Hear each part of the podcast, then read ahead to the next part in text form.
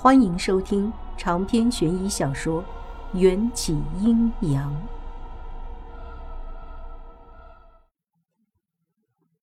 秦玉郎已经被吓成了软脚虾，在人群交替时，他短暂的和他的母亲完美人打了个照面。完美人擦了擦眼角的泪，不动声色的跟在妃嫔最末的位置走开了。自始至终。完美人都没有正眼瞧过迎战几次。我想起上一次迎战去见完美人时，貌似也被完美人以早就睡了为名给拒绝了。最后迎战只能在窗外默默地看着完美人。他回来的时候什么都没有对我说。而从完美人偶尔落在迎战身上又快速转开的视线里，我只能感觉到厌恶。和折磨，我不明白，怎会有亲生母亲对自己的孩子流露出这种不厌其烦的眼神？我领着迎战去御膳房拿了一些菜油，将他脸上的石灰小心擦去。迎战这才能安然地睁开眼睛，若有似无地掀起我的衣袖，对着我手腕上的那点红朱砂浅浅勾唇。秦玉郎脸上的障眼法也在洗了一把冷水脸之后失去效用。我估计他是把北明坤的那口痰洗掉了。不远处传来一阵十分违和的布谷鸟的叫声，不用回头看，我也知道是北明坤在叫我。谢谢。我朝着北明坤张大了嘴巴，无声地说。他读出我的口型，也夸张的张大嘴巴，无声的问我：“走不走？”我想要点头的，但迎战似乎察觉了我们，一把扣住我的手腕。今晚你哪里都不许去。一小队提着灯笼的侍卫神情戒备的巡逻过来，北明坤等不到我。只能一头跳进池水中。迎战驾着马车带着我回王府。路上，我忍不住满腹疑惑，问道：“公孙小姐对你用情颇深，她会不会？”本王没工夫关心其他女子。迎战挥动马鞭，加快了马车的速度。顿了顿，他深邃的眼眸很快的看了眼我的掌心。那里还痛不痛？我的胸口猛地跳动了一下，感到了一种失而复得的温暖。还好。我发现他落下一鞭之后，手腕竟然有些颤抖。你是不是生病了？本王百毒不侵，不会生病。迎战不屑的勾唇，似在嘲笑我的无知。马车继续在夜道中奔驰，迎战不断地抽着马鞭，仿佛非常迫切地想要回王府。他的脸色也越来越苍白，精致完美的五官宛若绘画在一张白纸上，令人看了心痛。之前青樱说过，迎战会在元宵之夜脱胎换骨，我不懂这句话是什么意思。但能猜到迎战面色苍白的原因和脱胎换骨脱不了干系。我正思考着，马车已经驶入了一条无人的小巷，身边都是两层的瓦房，月光照射在漆黑的瓦片上，反射出一片片阴冷的光束。当我们进入小巷的正中央，屋顶上忽然冒出十几个穿着夜行衣的刺客。他们的手上都握着寒光凛凛的刀剑，脸上蒙着黑布，悄无声息地从两侧屋顶对我们发动攻击。哈啊！一个刺客正好跳到马车顶上，一刀插进车厢里，差点没戳破我的天灵盖，还好我机智躲开了。迎战的额头冒出细腻的冷汗，咬破自己的手指。用鲜血在马车上写了一连串如蚯蚓爬似的文字，我一眼就认出来，他写的是铭文。写完最后一笔，迎战喊了一声：“都出来！”从他写下的铭文中，就一个接着一个的爬出了几十个面目狰狞的鬼魂。这些鬼都是被人害死的，带着浓郁的怨气。在夜里，鬼的力量被无限放大，让他们可以以一敌十的与活人较量。很快，那些鬼就听从迎战的指挥，将追杀我们的刺客打了下去。而迎战依旧猛烈地挥动马鞭，他的嘴唇也微微发颤，整张脸上几乎找不出一丝血色。你没事吧？他们为什么要杀你？我结结巴巴地问，伸手去擦从迎战光洁的脸庞汇聚到下巴上的汗珠。迎战深吸了一口气，艰难地回答：“这些人和那个老宫女一样。”若不是赵姬派来的，就一定是公孙启派来为公孙环报仇的。本王早就预料到了，只是没想到他们来的那么快。赵姬为什么要刺杀你？你不会也想争皇位吧？发现自己说了大不敬的话，我赶紧捂住嘴巴。以完美人的背景，本王还未出生就已被从皇储名册中除名了。在父皇眼中，本王比你更像妖怪。迎战苦笑着，眼神有些黯淡，我看得心痛。那赵姬杀你的原因？父皇有意立公子扶苏为太子，赵姬则拥护自己的儿子公子胡亥为太子。本王是站在公子扶苏那一边。说完，迎战的表情豁然凝固一般，如木头人似的。直直倒在了我的怀里，迎战，你怎么了？我用力的摇晃他，马车还在行驶，他要是晕了，叫我这个不会骑马和驾车的人如何是好？但他的身体已经僵硬了，像是死了好几天的尸体，胸口似乎也不再起伏。我一颗心猛地掉到了嗓子眼儿。屏着呼吸去摸迎战的鼻息，指尖上冰凉冰凉的，迎战俊挺的鼻子下一点气息都不剩。他的脖子里似乎出现了一些青紫色的痕迹。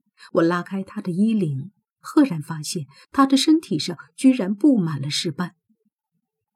不好，公子的成年礼提前了。青樱不知从哪儿冒了出来。接过迎战手中的缰绳，控制住马车。给我说清楚，什么成年礼？难道你看不出迎战已经断气了？我急得眼泪都涌了出来，一颗颗滚烫的泪珠滴落在迎战的脸颊上。青樱没好气的对我吼道：“和你说不清楚，你要是真那么关心公子，就不该在这种关键时候还吸公子的血。你是说迎战给我喝了他的血？”再死的，我已经有些语无伦次了。为何总是要我看见心爱之人失去生命的模样？现实中，我和迎战违反天条，所以受到天谴。可这一世，我和他清清白白的，什么都没有发生。迎战怎还会因我而死？别把死字挂在嘴边，只要在子夜之前赶回王府，公子就不会有事的。驾！青樱不留情地抽打着拉车的枣红马。等我们回到王府，距离子夜只剩下半炷香的时间。青樱抬起迎战就往屋子里冲。王府里的下人都是肉眼凡胎，见公子满脸尸斑漂浮在空中，都吓得尖叫连连。我跌跌撞撞地跟过去，看见青樱将迎战抬入了位于王府最西侧那个永远都晒不到太阳的房间。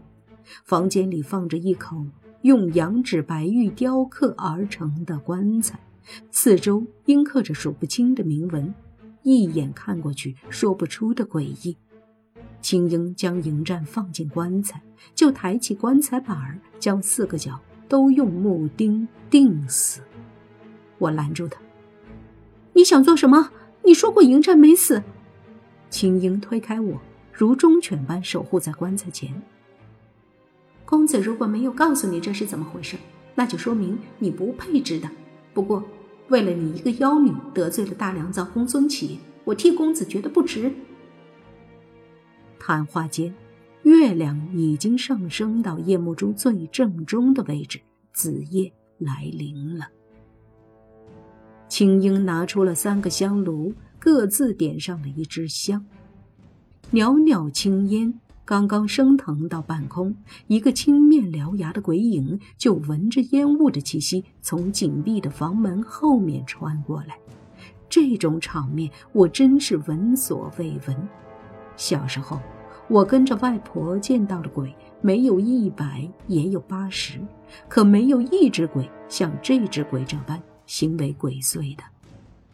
这是一个男鬼，他来这里的目的令人匪夷所思，不是来报仇，也不是贪图房间里的祭品，而是像倒进席梦思大床一样扑进了棺材里。我根本来不及阻拦。那个鬼魂就全部钻进迎战所在的棺材了。对此，青樱表示不以为然，还按着我不让我靠近棺材。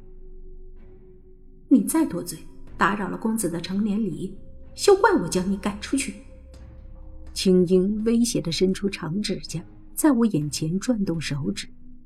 我虽然一头雾水，却也只能点头。那个男鬼在棺材里待了几秒钟，就钻了出来，不知又飘去了哪儿。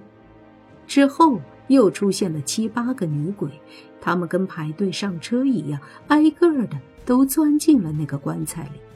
但是每一个女鬼都只在棺材中短暂停留，就离开了。我看得目瞪口呆，完全不知道这些鬼在弄什么名堂。紧接着。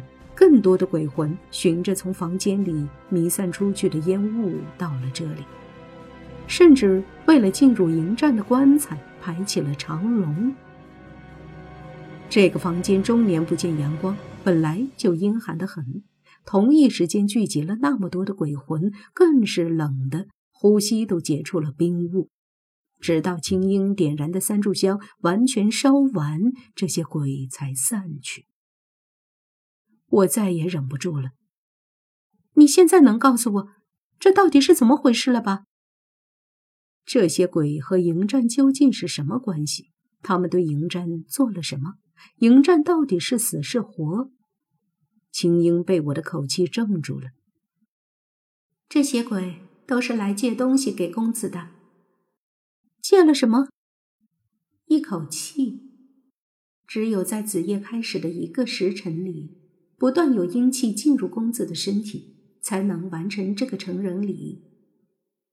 青花说到这里，猛然停住，看向棺材，我也跟着看过去，就听见静谧的空间里突然传来一声闷闷的咔咔声，好似骨头被踩断的声音，又像是有人在棺材里放了一把质量欠佳的鞭炮，起作用了。青樱听到这诡异的声音，激动地跪在地上，似乎是在祈祷。棺材里的怪声音总共响起了两百零六下，这个数字和我学过的成年人骨骼的总数吻合。那声音听来确实也挺像是骨折的声音，可我想象不出全身两百零六块骨头一起骨折是怎样一种体验。又过了一会儿。棺材里传出了一声低沉的呼吸声，像是有人从噩梦中惊醒。公子，青樱激动地爬到棺材周围，伸了半个头到棺材里，两秒钟后又把头拔出来，起身掀开棺材盖儿我惊愕地靠近棺材，心情复杂，试探地叫了一声：“迎战。”棺材里的呼吸声。确实是存在的，而且平缓有力。不许直呼本王名讳！迎战的声音突然从棺材里响起来，一只手抓住了棺材边缘，撑起了身体。迎战如画卷般精美绝伦的脸庞从棺材里探出来，对着我轻轻一笑。这样的笑。我已经忘了有多久没有看见过。